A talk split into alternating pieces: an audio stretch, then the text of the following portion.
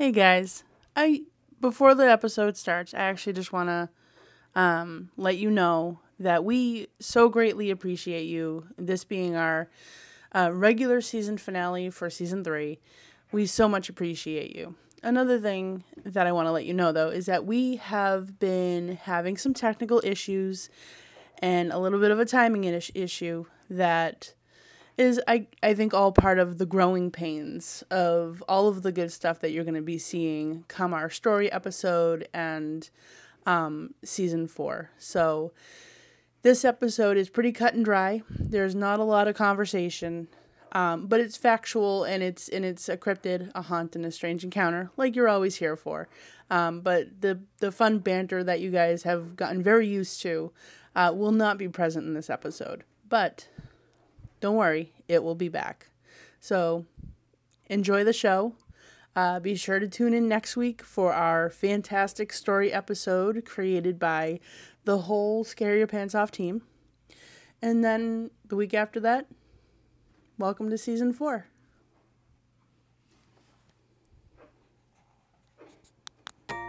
Gather your gear. It's time to head out for our road trip across America that will scare your pants off. Along the way, with your hosts, you'll be setting up camp in some of the scariest places they can find.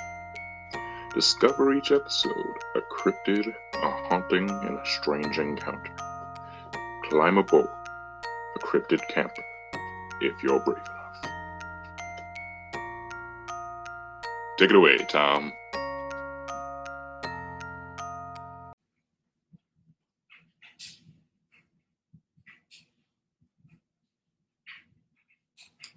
Live from our cryptid camper, I'm Tom, and I'm here with my good friend Shay. We'd like to thank you for joining us for season 3, episode number 26, and final episode of the season of the Scare Your Pants Off, our American road trip. On today's episode, we've set up camp in Arkansas. Time for the cryptid. Today I'm doing for my cryptid the Hot Springs Water Panther. It's a cross between a Bigfoot and a puma. It can breathe both on land and in water, the stature of a man covered in fur. Some accounts say when it runs, it reverts to all fours, but is normally bipedal. It has a terrifying scream that it lets out just while it's wandering the woods. Sightings have dwindled over the last 20 or so years, but some believe its sightings may come in 30-year cycles, so it could be getting close to its season. Legends may have been brought to Arkansas by various tribes like the Cherokee, the Shawnee, the Ojibwe, and more. More can be learned in the book Ozark Tales of Ghost Spirits, Hauntings, and Monsters, released in 2007 by W.C. Jameson. And that's what I have on my cryptid. Time for the haunting. All right. Well, I have the haunting this week. And there was a lot of cool stuff in Arkansas. And there was one I really, really wanted to do it was in Cave City, Arkansas, and it's about a witch, but I just could not find much to the story. It literally would have been like 2 minutes if I chose that, just because I couldn't find, but it was really cool about this witch and, you know, killing her husband and cursing this town and stuff, but unfortunately, I couldn't go with that. But then they had, you know, they have your haunted cemeteries and hospitals and prisons and asylums, and they have your standards. But I came across this one. I had never heard of it, but the detail and just of these haunts and just how many are at this place, I had to go with this. And so I went with the Crescent Hotel located in Eureka Springs, Arkansas. So cool. I know we say it about most of the places, but I really, really want to get to this place because it is so active. It's crazy. So Located in Eureka Springs, Arkansas, the Crescent Hotel is one of the country's most haunted hotels. Sitting or resting atop Crescent Mountain, which is predominantly limestone, the Crescent City Hotel and Spa was built in 1886. The reason I mentioned the limestone in the mountain is that many paranormal investigators and paranormal buffs believe that limestone has a special ability to absorb and release electromagnetic and psychic energies. And I actually first learned that from you, Shay. You had told me. I had never known that, and I just thought that was super interesting. And actually, the first haunt I'm going to discuss is a tragedy that happened during the construction of the hotel. It is said that after the skeleton frame of the hotel had been constructed in the 1880s, that one of the Irish stonemasons plunged to his death in what is now room 218. And this room proves to be one of the most active in the whole hotel, and has actually attracted news crews and paranormal investigators for decades due to the quantity and quality of the sightings. Throughout the history of this Victorian hotel, employees have referred to the entity as Michael. And Michael is actually classified as a poltergeist due to the nature of the unexplained activity. Guests have claimed to witness hands coming out of the bathroom mirror. That's so creepy to me. I'm picturing the movie Poltergeist. I'm just coming out of a mirror. It's so creepy. Cries of a fallen man in the ceiling. Doors opening and then slamming shut, and then the doors get stuck and you're unable to open them again. Shadow figures, strange banging sounds. I mean, you name it. It's they've heard it or seen it. For these reasons, this room is the most requested among patrons. Now, next, the Crystal Dining Room is said to be the next most active room, with many employees having encountered a variety of playful and not so playful spirits. On one occasion, during the Christmas holiday season, the dining room was closed for an evening. But when the staff arrived the next morning, the Christmas tree and the gifts moved from one end of the dining room to the other, with the chairs circling and facing the new display.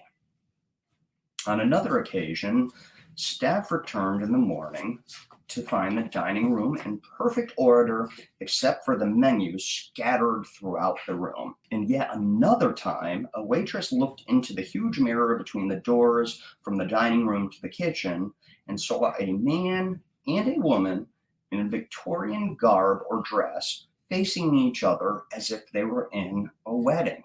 I just love how, like, these full body apparitions and just the detail that these people are seeing this. It's amazing. The groom then turned and made eye contact with her, or with the waitress, and then the couple just slowly faded away into the ether. So, the waitress promptly quit after this incident, and I can't say that I 100% blame her for that. Another commonly reported sighting is a man in Victorian clothing sitting at the table near the window saying, "I saw the most beautiful woman here last night, and I'm waiting for her to return." And many staff and patrons have claimed to have seen various apparitions decked out in Victorian ball attire dancing around the room during the wee hours of the morning while the room was closed and dark. Again, just the detail to these haunts is just amazing to me. And then there are these spirits are actually speaking to the people clearly in sentences. You're waiting for the most beautiful woman to return. Crazy. Love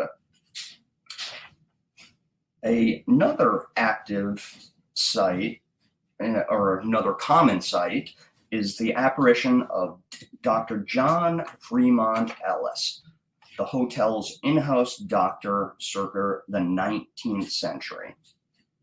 He's most often seen smoking his cherry pipe tobacco near his office, which is now room 212.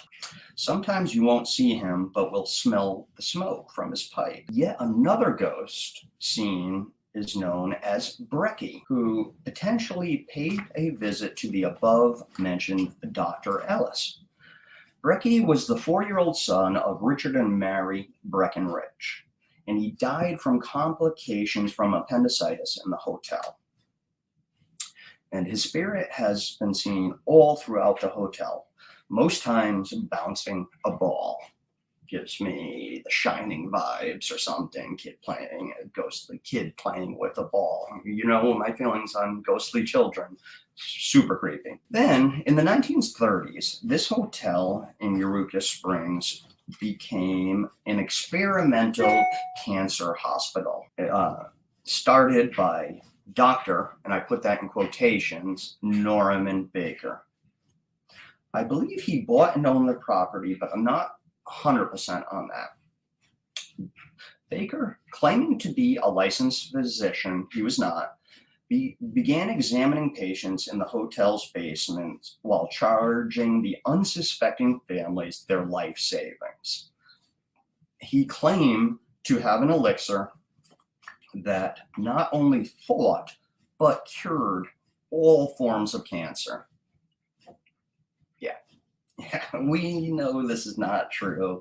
It was just snake oil. I mean, what a bad dude. I can't believe somebody would do this to people. And, you know, you can't cure all forms of cancer with one medicine. It just doesn't make sense. Cancers, they're all different.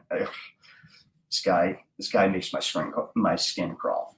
So, and actually, Baker, I'm going to refer to him Baker because I refuse to call him a doctor, because doctors, you know, the Hippocratic Oath is first do no harm. This guy was harming people, and do not play God. He was trying to play God.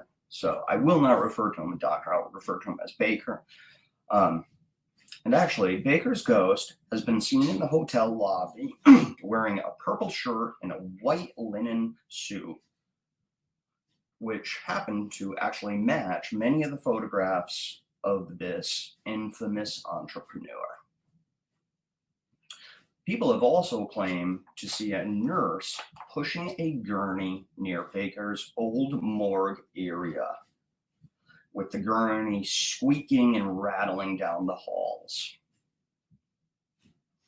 Next to the old morgue is the laundry room, where a maintenance worker witnessed all the washers and dryers mysteriously turn on simultaneously late one night. Eerily, the laundry room still contains his old autopsy table and walk-in freezer where he kept the bodies. So, yeah, it's a little creepy. Then, in room 419, housekeepers claim to meet a spirit or apparition that they call Theodora. And Theodora was supposedly one of Baker's cancer patients.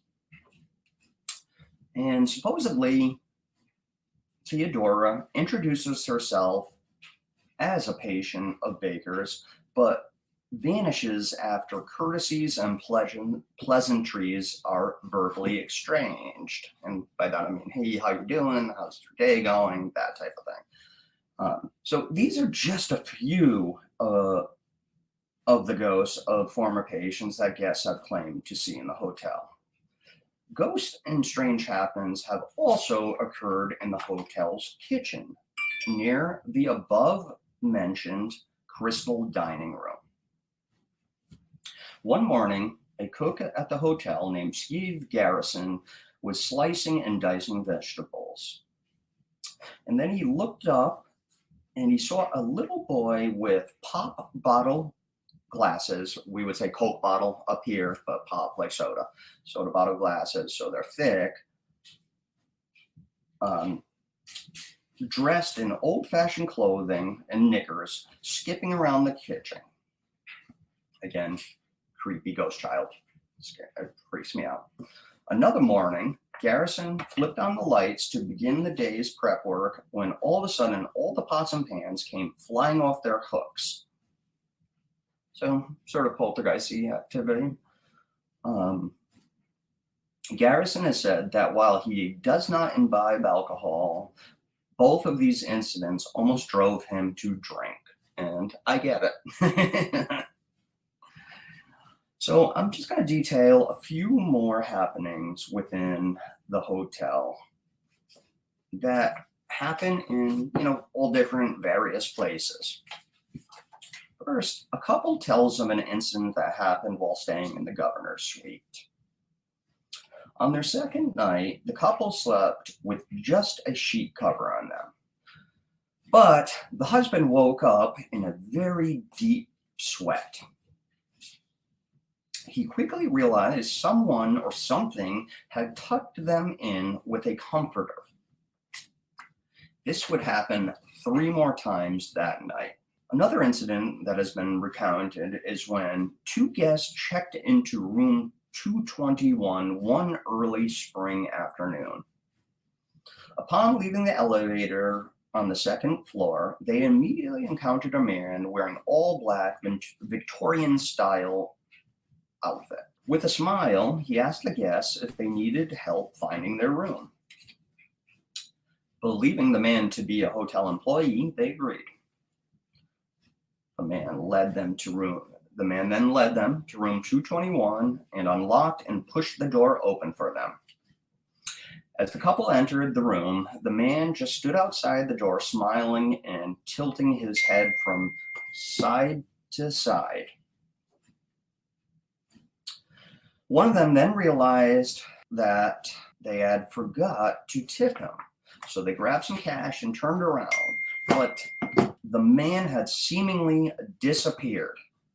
While perplexed, the 2 didn't give it much thought and just relaxed in their room for the rest of the day. Later that evening, they went out for food and drinks, but when they returned to their room that evening, the door was locked and their key wouldn't work. The door would not budge. The couple then went down to the front desk and asked why their key would not work. That's when a staff member informed them that they somehow had received the key to room 321 by accident.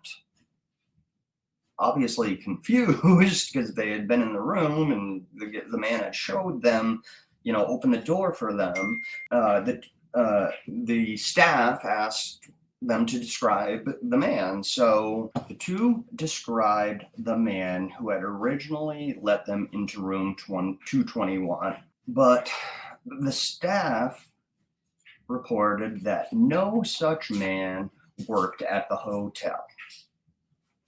So I saved my 2 favorite haunts here for last. But I want you to know that this, and by no means is all the haunts. There's a ton more here. I could be here for 2 or 3 days, just talking about all the haunts. So another ghost that is said to roam the halls of this hotel is the hotel general manager Morris. Morris was with the hotel for 21 years and is buried on the hotel grounds. So who is this beloved general manager Morris? Well, he was the famed and unofficial mascot of the hotel, and he was a cat. And I love that. I love a ghost cat. You don't run into too many ghost animals, so I thought that I had to mention that. And plus, it's just kind of sweet. It's said that you can still see him roam the property, and you can supposedly hear him purring as well. And the final phenomena I'll discuss happens on the 3rd floor, where the hotel connects to an annex built onto the hotel when it was a hospital. the area is either thought to be a portal to the other side, or that the veil between life and death is extremely thin here. Many guests have grown faint here, with many actually fully passing out, albeit briefly. It's said that guests usually first turn pale, then begin to sweat, before falling against the wall and sliding down the wall in a faint. I love this. You know, my feelings on, you know, interdimensions and stuff like that. So I just, that I had to bring this up. It just fascinates me, and I think it's so cool. Anyway, that's about it for what I'm going to discuss. Again, but this is by no means all the haunt. There's a ton more and a ton of other things that have been witnessed. People have claimed to see orbs and shadow figures and streaks of light, hear sounds, disembodied voices, all the classics. You know, this is just an extremely haunted place. I really want to visit, just because of, like I said earlier, the quantity and quality of the apparitions, of the haunts, of everything. It's, just amazing. You don't hear about many places like this. So, that's it. Time for the strange encounter. So, today I'm going to talk about the April 22nd, 1897 events in Arkansas. Now, Captain Jim Hooten was a conductor of the Iron Mountain Railroad. He was on a hunting break while waiting to bring back a locomotive to Little Rock. He heard what sounded like the air pump of a locomotive, so he went towards the sound. He looked up and saw a craft land in a nearby field. Then he proceeds to have a conversation with the pilot of said craft about the engine of the craft. And then he tells everybody about it in a not too long after interview to go into the newspaper. So, yeah, pretty freaking cool, right? Well, thanks for joining us, guys. And be sure to tune in for Season 4 coming very soon. I can't believe that's it for the season. But again, thanks for joining us, guys, and be sure to tune in next week. Thanks, guys.